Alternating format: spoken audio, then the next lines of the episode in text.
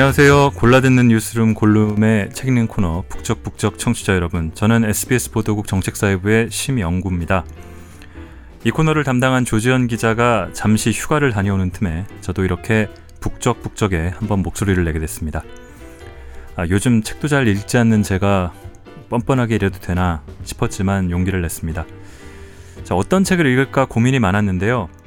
제 인생의 책이라고 할 만한 책을 읽어야 할지 아니면 가장 최근에 읽은 책이 나올지 또는 요즘 시사와 관련된 책이 좋을지 그러다가 뭐 먹방, 쿡방, 요생남 뭐 이런 식으로 각종 유행어를 만들고 있는 요즘의 트렌드인 요리와 음식 여기에 관한 책이 어떨까?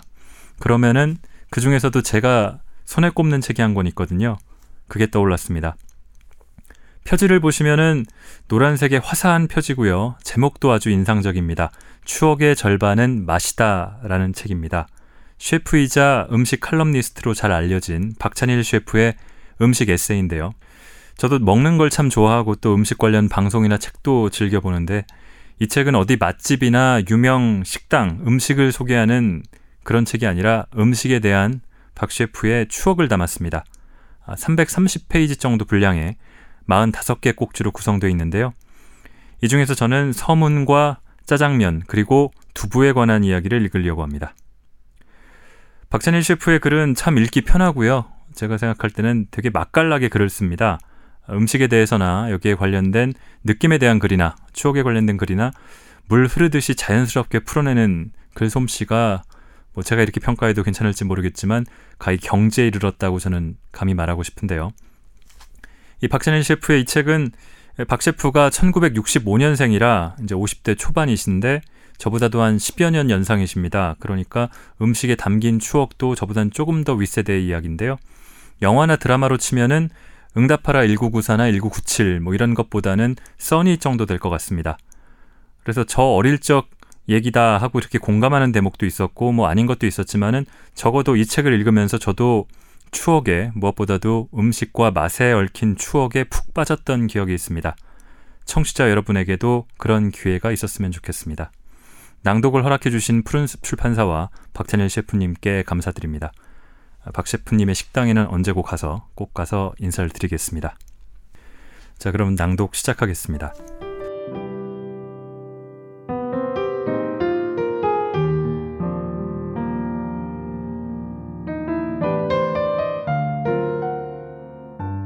서문 인생 앞에 놓인 수많은 맛의 강물을 건너는 당신에게 지구 역사가 45억 년쯤 된다고 한다. 인간은 그 지구 시계의 1년을 기준으로 12월 31일에 오후 5시에 나타난 건방진 족속이라고 한다. 뒤늦게 나타나 주인 행세를 하며 지구를 파괴한다는 혐의를 받는다. 그 오후 5시의 존재인 인간의 역사가 대략 400만 년이다. 음식의 맛이란 또한 인간 시계의 오후 5시쯤에 나타났다. 맛있는 음식을 만들기 위해 인류가 공을 들이고 불 위에서 물리화학적 조합을 시도한 건 그리 오래된 일이 아니라는 얘기다. 심지어 인간이 근래 50년 동안 지나치게 급격한 음식 문화의 변화를 겪는 바람에 온갖 질병에 시달린다는 연구도 있다. 예를 들면 선사시대에는 언제 또 음식을 먹을지 몰라 일단 음식물이 몸에 들어오면 지방으로 만들어 몸에 쌓아두는 유전자가 생겼다고 한다. 그 유전자가 여전히 활동하기 때문에 비만이 생길 수밖에 없다는 얘기다. 어쨌든 음식의 변화는 우리 몸과 정신이 감당할 수 없는 지경에 이르렀다. 섭취와 소화, 배설로 이어지는 단순한 물리적 구도에 맛이라는 강력한 조커가 등장한 것이다. 그러므로 맛은 문명과 동일어이기도 하다. 맛으로 인간은 인간다워졌다. 야비해지고 더러워지고 아름다워지고 복합적인 존재로 변해갔다. 섹스가 번식이 아니라 사랑과 소유의 개념으로 바뀌면서 치사한 인간사의 대로망이 시작되었듯이 말이다. 나는 엑스트라 베이비붐 시기인 1965년에 태어났다. 한국의 음식 문화가 격변을 겪는 시기이기도 했다. 설탕과 미원을 음식물에 본격적으로 넣기 시작했고, 내가 성장하는 시기에 딱 맞춰 인공 첨가물도 폭발적으로 늘어났다. 식용 색소가 천연 색소를 대체하던 때였다. 커피를 마시기 시작했고 여름에는 빙과류가 일상이 됐다. 듣도 보도 못했던 기호품이 우리 일상에 침투했다. 나의 짧은 생에도 마치 인류가 천년은 겪었을 법한 음식 문명의 변화로 점철된다. 꼬불꼬불해서 매혹적인 라면이 천년은 넘은 직선의 칼국수를 밀어냈고 지방의 화신 삼겹살이 천년 너비아니와 갈비를 밀어냈다. 삼국지의 전령 짬뽕이 우동과 물국수를 밀어냈으며 떡은 빵에 치여 겨우 잔치의 구색으로 명맥을 이어가고 있고 크림 스파게티가 soul food라고 하는 20대가 생겨났다. 음식은 우리 마음만큼 빨리 변한다. 내가 맛을 기억하는 초등학생 시절부터 지금까지 불과 40여 년이 흘렀을 뿐인데 대하 서사를 써도 될 만큼 음식의 기억들은 파란만장한 에피소드가 난무한다. 나 역시 맛을 만들어 먹고 살고 맛을 기록하며 역사의 한 줄기를 미물처럼 살아낸다. 바야흐로 맛이다. 나는 맛을 만들지만 맛의 과학적 구성은 잘 모른다. 다만 음식의 맛은 적절한 간이 좌우한다는 건 안다. 그 간의 핵은 물론 소금이다.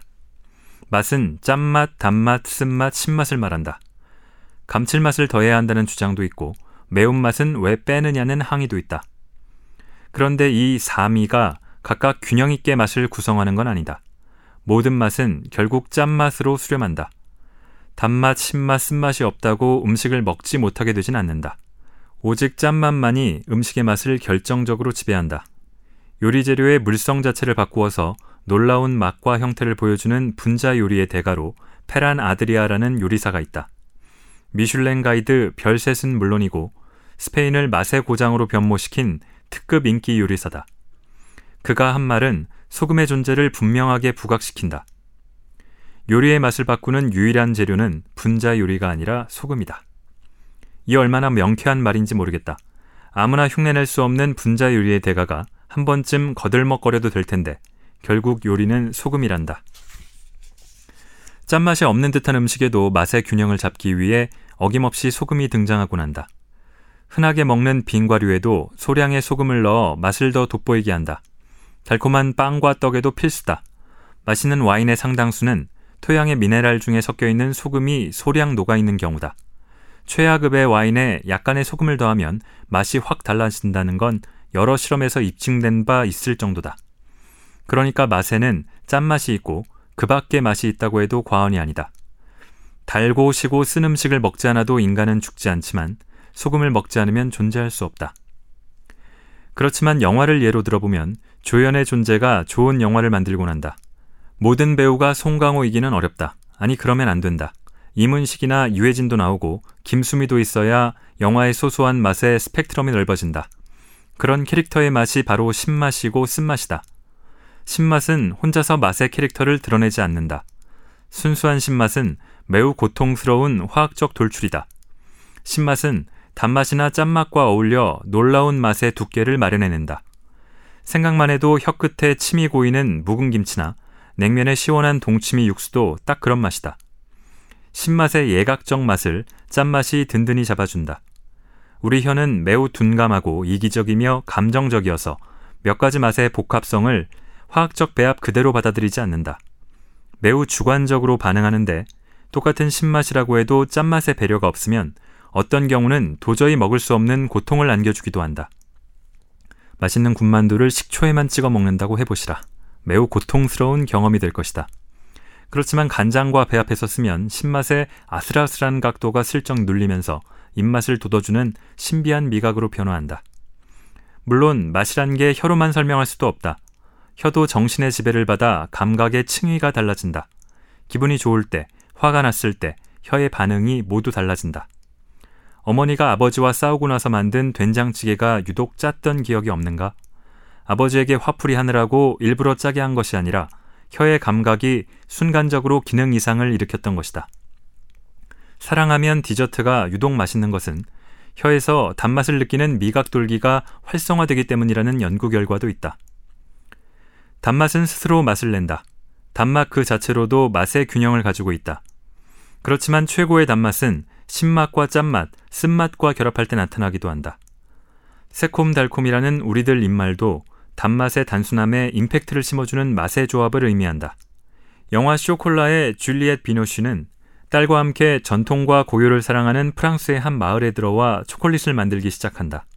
초콜릿은 잠재된 정열과 사랑을 일깨우는 묘약으로 묘사된다. 비노쉬의 서늘한 매력을 잘 살린 영화인데 초콜릿이야말로 스디슨 카카오와 설탕의 조합으로 탄생한다. 인류 역사에서 가장 극적인 음료, 원래 초콜릿은 음료였다. 음료이자 과자인 초콜릿은 전혀 어울릴 것 같지 않은 두 가지 맛의 조합에서 그 마성이 비롯한다. 달콤한 여자 줄리엣 비노 씨와 신비함을 감춘 남자 조니 뎁의 연애 스토리 라인도 그런 초콜릿의 특성을 잘 반영한 걸로 보인다. 감독은 이렇게 말하고 있는 것이다. 인생이란 단 한 번 사는 것, 즐기면서 살아야 하지 않겠어? 인생의 쓴맛도 때로는 단맛과 만나면 기막힌 맛이 된다고 초콜릿처럼 말이야. 맛의 전통적인 정의에 포함되진 않지만 나는 가장 극적인 맛을 매운맛이라고 생각한다. 맛이 돼 맛이 아니어서 더 극적이고 어떤 때는 맛 이상의 힘과 광포한 에너지를 지녔기에 매력적이다. 매운맛은 모든 맛을 한꺼번에 지워버리기도 한다. 짠맛과 단맛조차 매운맛의 노예에 지나지 않을 때가 있다. 매운맛은 맛을 느끼는 미각과 후각을 일거에 마비시켜버리는 통증이 있는 까닭이다. 매운맛은 자학의 맛이다. 상처를 다시 들쑤셔 쾌감을 얻는 심리와 비슷하다.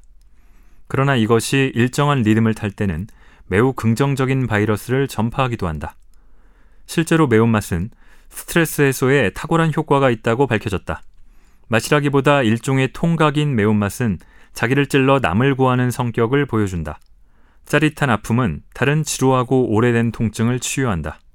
있는 것은 가장 효과적인 치유법이기도 하다. 우리는 인생 앞에 놓인 수많은 맛의 강물을 건넌다.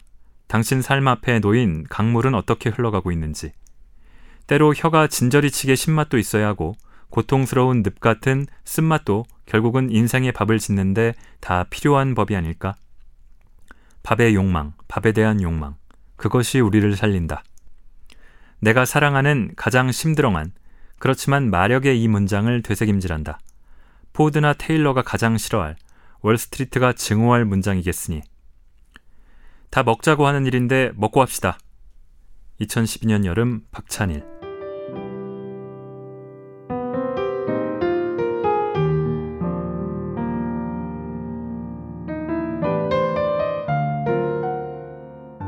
먹는 일이란 얼마나 위대한 것인지 생명의 힘 짜장면 짜장면은 좀 침침한 작은 중국집에서 먹어야 맛이 난다.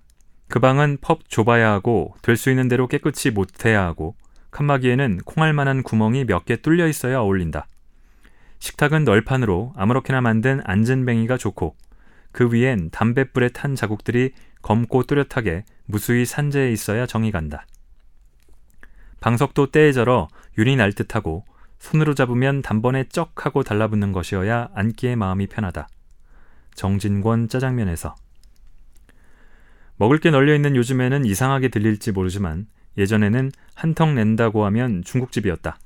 짜장면은 기본이고 탕수육이나 양장피, 팔보채 같은 요리가 나왔다. 군만두 서비스 같은 건 없어도 좋았다.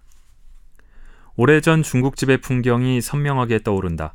작은 타일이 붙은 외관에 소박한 이름의 간판이 붙어 있었다. 요즘처럼 가분수에 멋대가리 없는 커다란 간판도 아니었고 수수한 멋이 있었다. 중국집 이름도 유행이 있다. 아주 오래전에는 중국집을 운영하는 화교들의 고향이나 고시에서 따온 문구가 많았다.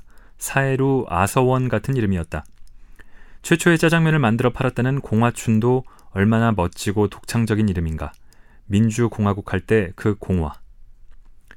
세월이 흘러 북경이나 홍콩 같은 대도시 이름이 한때를 풍미했는데 특이한 건 중국과 수교를 하면서 본토의 지명이나 명물이 많이 등장했다는 점이다. 천안문이 중국집의 이름이 된 것은 냉전 시대를 살았던 노인들에게는 충격일 것이다. 심지어 마오쩌둥의 초상을 그려놓거나 아예 식당 이름이 마오인 곳도 있다.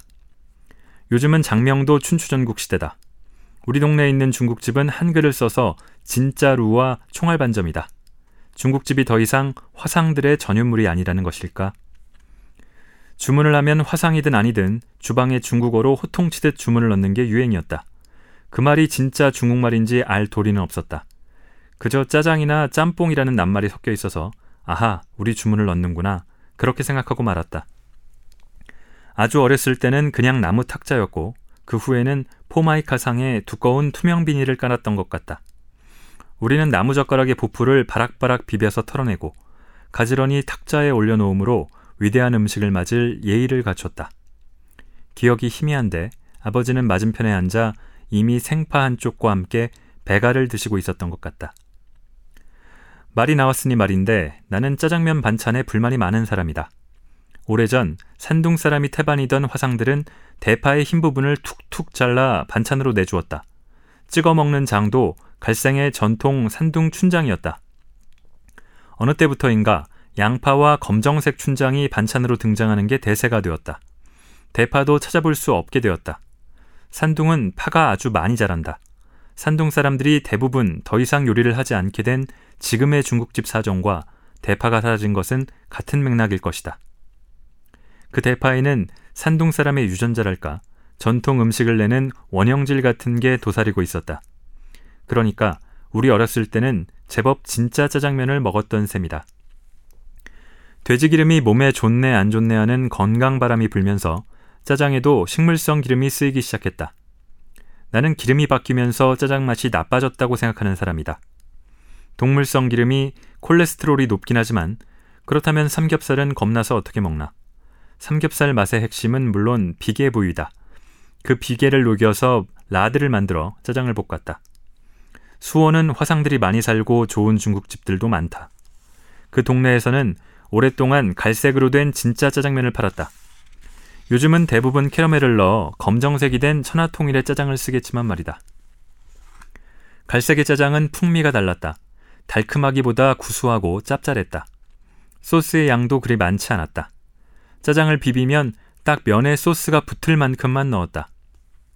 전분을 많이 써서 윤기 있게 만들지 않았으니 볼품은 덜했지만 칼로리는 더 낮았다.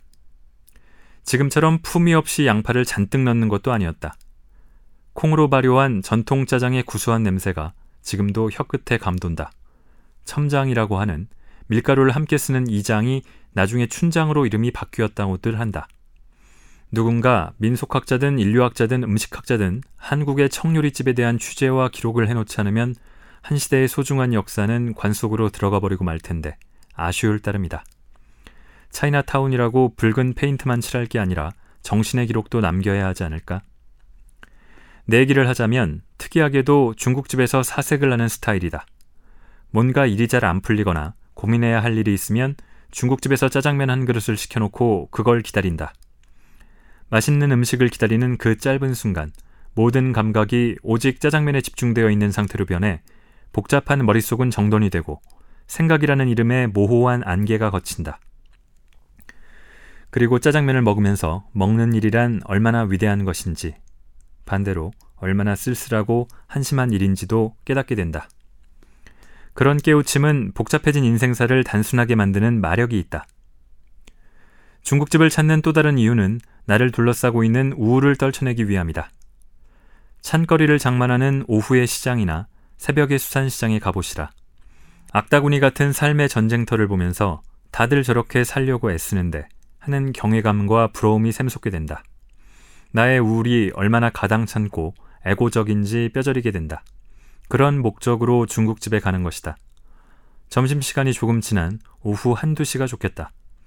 외근 나온 영업사원이나 환경미화원이나 막노동자 같은 혼자서 식사를 해야 하는 사람들이 그 시간에 중국집에 깃든다. 건강한 육체 노동자들의 왕성한 식사 현장을 훔쳐보는 것이다. 대개 그들은 곱빼기를 시킨다. 속으로 조용히 읽어보시라. 곱빼기. 이 말에 복이 쓰라. 짜장면을 양껏 젓가락으로 말아 올려 입가에 소스를 묻히며 후루룩 소리도 요란하게 한 다발에 짜장면을 넘기는 장면. 나는 거기서 생명의 힘을 느낀다. 우리가 뭘 먹는다는 행위는 진정 숭고한 것임을 깨닫게 한다. 우리가 햄버거를 그렇게 먹는다고 할 때는 결코 느낄 수 없는 감정이어서 중국집이란 더욱 소중해진다. 더구나 시내에선 비싼 월세를 감당하지 못하고 뒷골목에 지하나 2층으로 숨어드는 지경에 빠진 중국집의 현실이 더욱 가파른 감정 상승을 돕곤 한다. 이러다가 아예 중국집이 없어지는 것이 아닌가 하는 조바심 따위 말이다. 짜장 곱빼기는 우리에게 투박한 민중의 식욕을 드러낸다. 스테이크나 푸아그라에는 진정한 곱빼기 개념이 없다. 한국 음식에서도 냉면을 예로 들면 사리 하나를 추가하면 냉면 값의 절반이 넘는다. 9천원짜리 시내 냉면집의 사리가 6천원이다.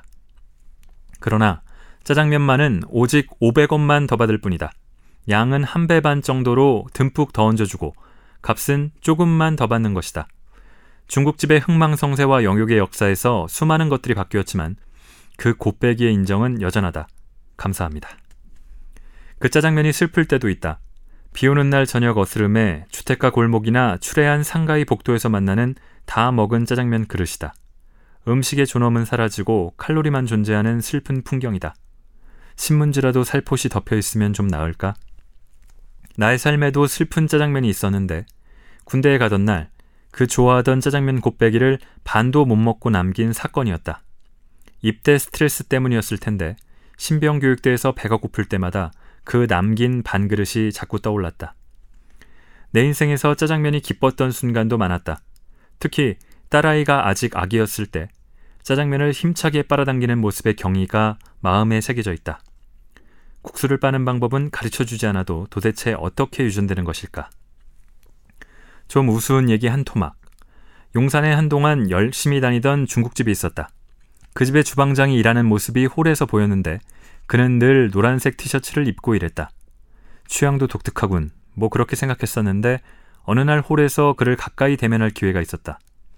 놀랍게도 그의 노란색 작업복은 셔츠가 아니라 우리가 흔히 입던 독립문표 반소매 러닝 셔츠였다. 그런데 그게 무슨 문제냐고? 흰색으로 초지 일관하는 그 전통의 러닝 셔츠가 노란색으로 출시된 적은 없지 아마?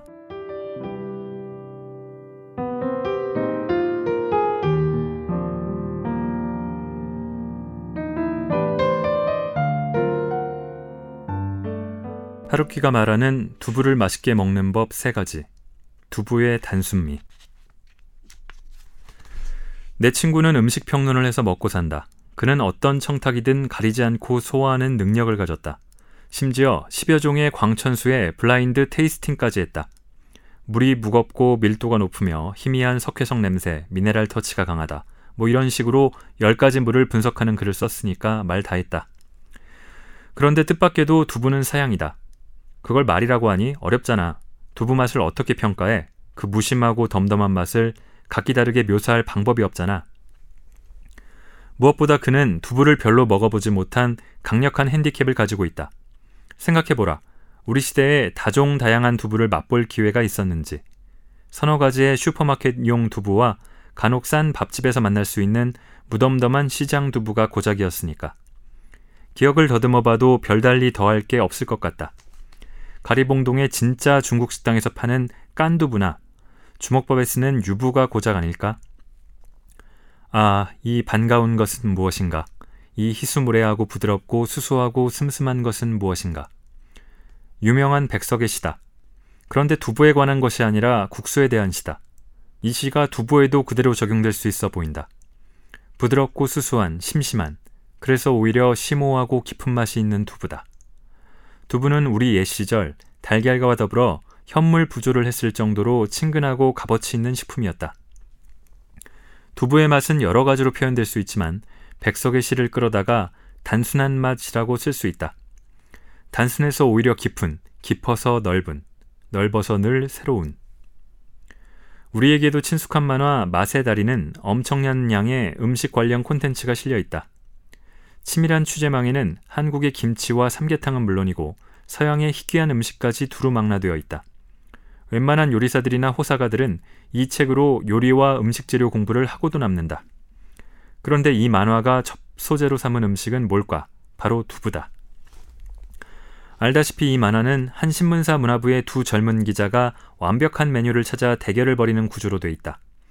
그런데 바로 완벽한 메뉴팀을 선정하는 데 쓴 음식이 두부와 물이다. 문화부의 골칫덩이 기자 지로는 두부와 물맛을 기막히게 분석해내서 완벽한 메뉴팀에 뽑힌다. 작가는 두부와 물이야말로 가장 단순해서 그 맛의 차이가 가감없이 드러나는 재료로 봤다. 맞는 말씀이다. 두부 맛은 어떤 첨가를 해서 교묘하게 속일 수 없다. 그래서 두부 맛을 한마디로 설명하라면 그냥 두부 맛이라고 해야 할지 모른다. 두부의 단순미는 하루키의 농담 속에서도 포착된다. 하루키는 한 잡지에 오랫동안 수필을 연재했다. 수필에 사파 파트너가 있었는데 두 양반이 허물이 없어서인지 늘 하루키는 그를 놀리는 글을 쓴다. 그가 그 사파가 안자이 미즈마루를 괴롭히려고 꺼내든 카드가 곧 두부였다. 칼럼의 제목도 사파가 골탕 먹이기. 그는 그를 골탕 먹인다는 취지로 두부 이야기를 꺼낸다.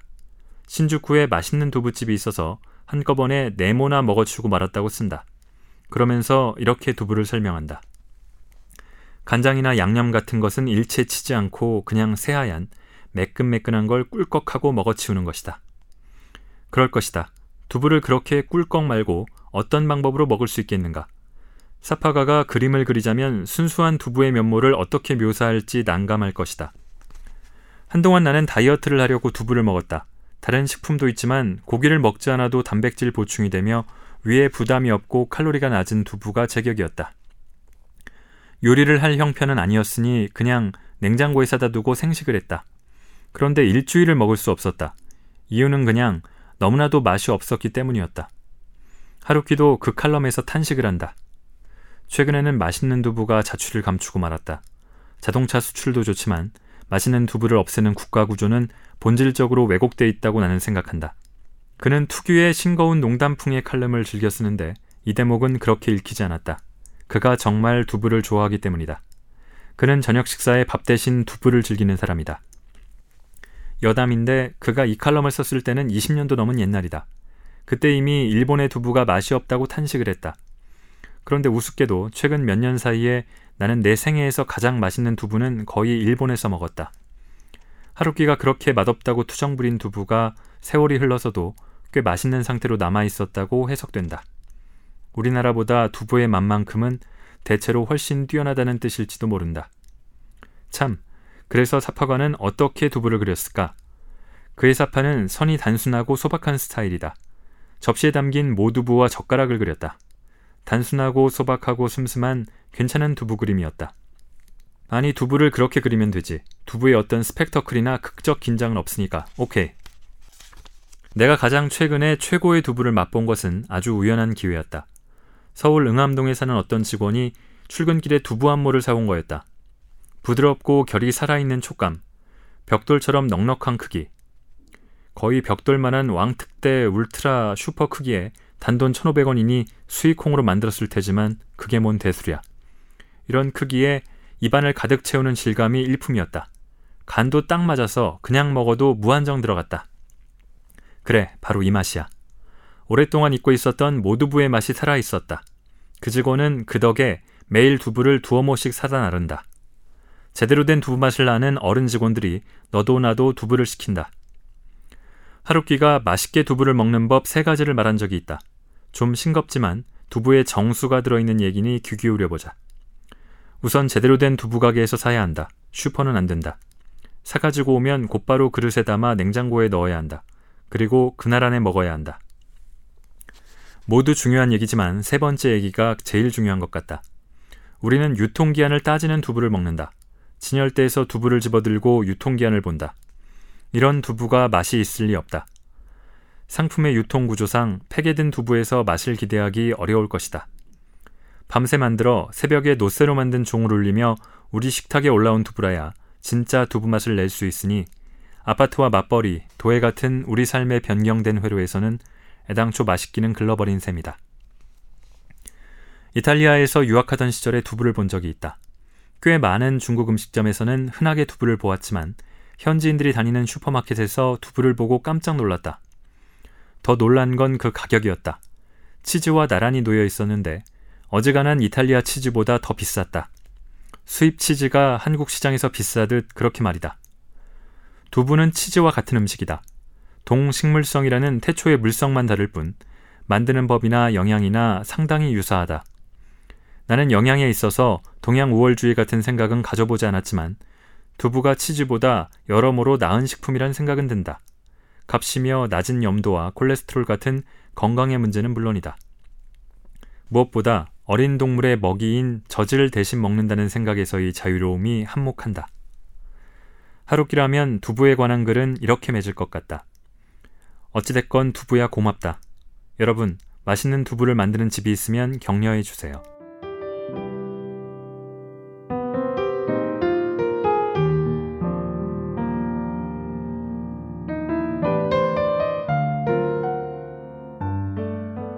어떠셨나요? 저는 이 책을 읽으면서 제 영혼의 동반자인 양념치킨이 가장 먼저 떠올랐습니다. 저 어릴 때 저희 집은 치킨집을 했었는데 부모님은 자정 무렵에나 집에 오셨습니다. 그때 분홍색 바구니에 은박지 깔고 담아오셨던 치킨 몇 조각을 떠올리면 지금도 군침이 돕니다. 초등학생인 자식을 집에 남겨두고 밤 늦게까지 일하면서 당 몇 조각을 튀겨서 담아오는 엄마 아빠의 마음을 그때는 몰랐습니다. 추억의 절반은 맛이라면 나머지 절반은 사람 혹은 사랑이 아닐까요? 긴 시간 들어주셔서 감사합니다. 저는 다음에 조지현 기자가 또 휴가를 간다면 아마 휴가를 가시겠죠? 그 틈에 다시 한번 찾아뵙겠습니다.